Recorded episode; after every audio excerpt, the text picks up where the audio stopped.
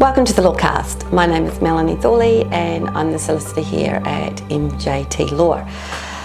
Today I want to talk about redundancy. I know, horrible subject. All my dogs and cats are just roughing today. I've got Shredding behind me meowing. I've got Seymour roughing. Okay, redundancy. So I have found over the last few months that there are a lot of myths in relation to redundancy. So first of all, I'm going to talk about what is a redundancy, and then I'm going to talk about some of the myths, and hopefully at the same time it's going to explain why some of those that's a little bit of misinformation. So first of all, a redundancy is genuine here in Australia when there has been a downturn in work or a restructure and the job is no longer required to be done by anyone. We have two secondary considerations. The first one is, has the employer or have you consulted in accordance with the award or enterprise agreement? And the other one is, it would have been reasonable in all the circumstances to redeploy. So if we just focus on the first one, that it's a restructure or a downturn and the job isn't required to be done by anyone. Now, a lot of people think that because the job has been broken up, that some of the job still exists, that the job still exists. Now, the courts and the commission have considered that a job is a collection of functions, duties and responsibilities entrusted in an employee from the employer to undertake their job. Now, that really is your job description or your job title, and your job description is what you do from day to day. Now, it is possible for an employer or for you to break up those collections of functions, duties and responsibilities and distribute them amongst other people in the business and newly created positions. And still, we need to consider whether the job the person had, the collection functions and duties the person had, still exist after the restructure or the reorganisation. So it's not about whether any of the duties exist anymore. It's not about whether a newly created position exists anymore. It's really about whether that job itself in its current form exists. Now, also the other thing to think about when it comes to redundancy is that if there are any if there's any job left to be done, it doesn't mean your job isn't also still redundant. Remember, it's about that whole kind of... It's my two border terriers. They are trying to play. It's about whether or not the job itself exists after that restructure. Now, the other two kind of considerations is consultation under an award or enterprise agreement. Now, consultation is stated, or it actually states what consultation is in an award or enterprise agreement, and usually it's about notifying that person that the job might be redundant, giving them an idea of what might happen to them, talking to them, finding out whether they've got anything to say about that, and then notifying them when their job has actually been terminated. It gives the employee a chance to get a heads up and say something about it. Now, not all employees here in Australia are required to be consulted, and that means that an employee could literally be told they're redundant, and that's it. That's the first I've heard of it, and that's the last they are in the business. They are essentially told to pick up their stuff and leave at that moment. Yeah, that's really tough. And it's understandable that people get upset, but it's not necessarily unlawful. If you don't fall under an enterprise agreement or award that requires the employer or requires you to consult, then you don't have to consult. The other thing about consultation is it's quite a low bar. All the employer needs to do is notify the employee as soon as they absolutely make a decision that the redundancy is happening, And that could, in a small business, that could be turning on a dime. It might be a matter of days. It might be a matter of hours. It's hard to say, but the fact that somebody actually consults before they're terminated is usually enough. We usually say wait a day or two, let the person know that they might be made redundant, and maybe the next day if you're a very small business,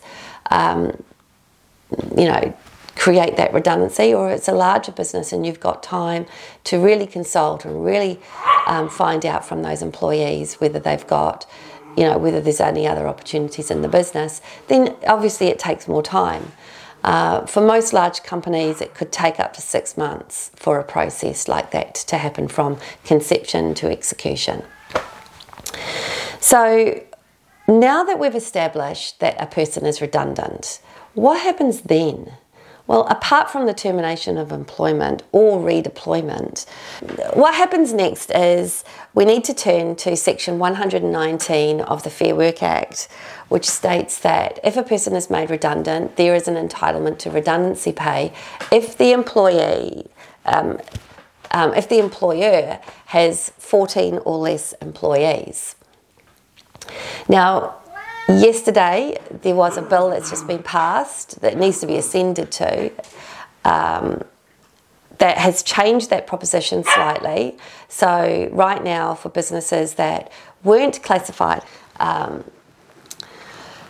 if you've got, at the moment, there's a new bill that's just been passed where you have a large business, so a business that's not classified as a small business, so 14 or less employees, and through attrition, they've reduced themselves to under the threshold, so 14 or less employees, and then the remaining employees aren't entitled to redundancy under the current regime. There has been a change in law, and that happened, that was voted on yesterday by Parliament, and we've just got to wait for that to come through, which will be pretty soon. That's going to change that proposition for those companies that were large and are now small, but only in matters in relation to insolvency. I think it's worth just stopping and thinking about that once we've actually got the documents together. I'm just giving you a heads up that there's a new thing that's happening. So, under Section 119, if you're not a small business, you're entitled to a redundancy pay.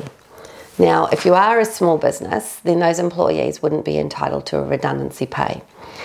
So if there is an entitlement, what happens if you give an opportunity to a new job? Section 120 of the Fair Work Act says that if you have found suitable other employment, or you've offered suitable other employment, whether the employee has said yes to that offer or not, or you can't afford to pay, you can actually make an application to the Fair Work Commission to reduce that redundancy. That's the entitlement under Section 119, all the way down potentially to zero.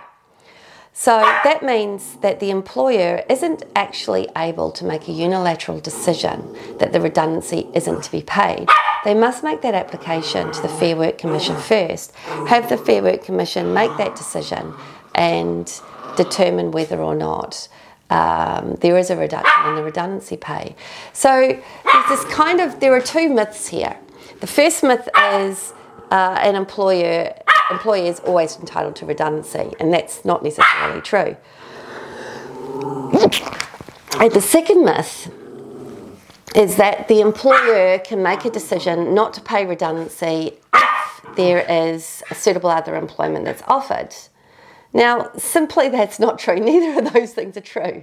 So, first of all, you may not be entitled to redundancy if you've been offered alternative employment and you've turned it down, or there's no capacity to pay. And second, and the other one is the employer must make that application. So there's a lot of kind of interest around that. Also, I've had these kind of questions about when redundancy pay must be paid. Now, someone told me the other day that redundancy pay must be paid within 2 or 3 days of being made redundant. Now, if you fall under an award or enterprise agreement that specifically states when you must be paid your final pay once termination is affected, and that could be termination by redundancy, then you as an employer must pay it within that time frame. But otherwise, we need to turn to common law, which talks about reasonable time. Now, reasonable time is generally considered to be within the next pay run. So if you don't have something in the award or enterprise agreement, then it needs to be within the next pay run. But look, as an employer, I would absolutely encourage you, once you've decided that a redundancy is happening, to really think about whether it's worth paying it out straight away within a day or so of the redundancy taking place. That supports the employee a bit more, it alleviates any stress, and it is possible to do off-cycle pay runs. So I would encourage employers to do that, but they absolutely do not have to. The last myth is the one about consultation. You must consult for 7 days, you must consult for a certain amount of days. That's not what the award or enterprise agreement usually says. In fact, I could be wrong, but there's about 180 awards and enterprise agreements. I'm not sure any of them say that. Most of them will say that you need to consult when you find out that you're going to be making these changes, to let your employer know as soon as possible. And then there's a criteria of what that consultation is. So it's not about timeframes here. It's about what's happening in the business. Honestly, the smaller the business you are, the quicker that turnaround is probably going to be. And once an employer has an idea of what they're doing, most of the time in small business, they really just want to get on with it and execute it.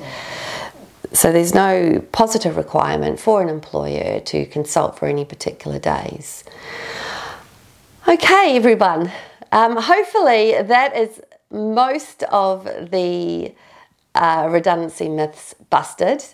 And hopefully you have a better understanding of what a redundancy actually is. Remember, your job is a collection of functions, duties and responsibilities entrusted upon you from your employer. And if they break up those functions, duties and responsibilities and distribute them amongst other people and create new positions for those functions, duties and responsibilities, your job still could be redundant. And that's a really key one, I think, because people really don't understand what redundancy actually is. And then, of course, you've got Section 119, which talks about the entitlement to pay to receive redundancy, or the requirement to pay redundancy. And that's Section 120 of the Fair Work Act, which talks about when an employer can make when that employer should make that application to reduce that redundancy if they so wish to attempt to avoid it for reasons of insolvency, not capacity to pay, or in fact they've offered that other position. Now, the last myth, and it comes to redundancy payment, is if you ask your employees to go into a pool of applicants, even if it's an applicant of 2, then that doesn't forego your responsibility to pay redundancy, even if that person gets that job, because that is not a job offer. That is an offer to go into a pool of applicants.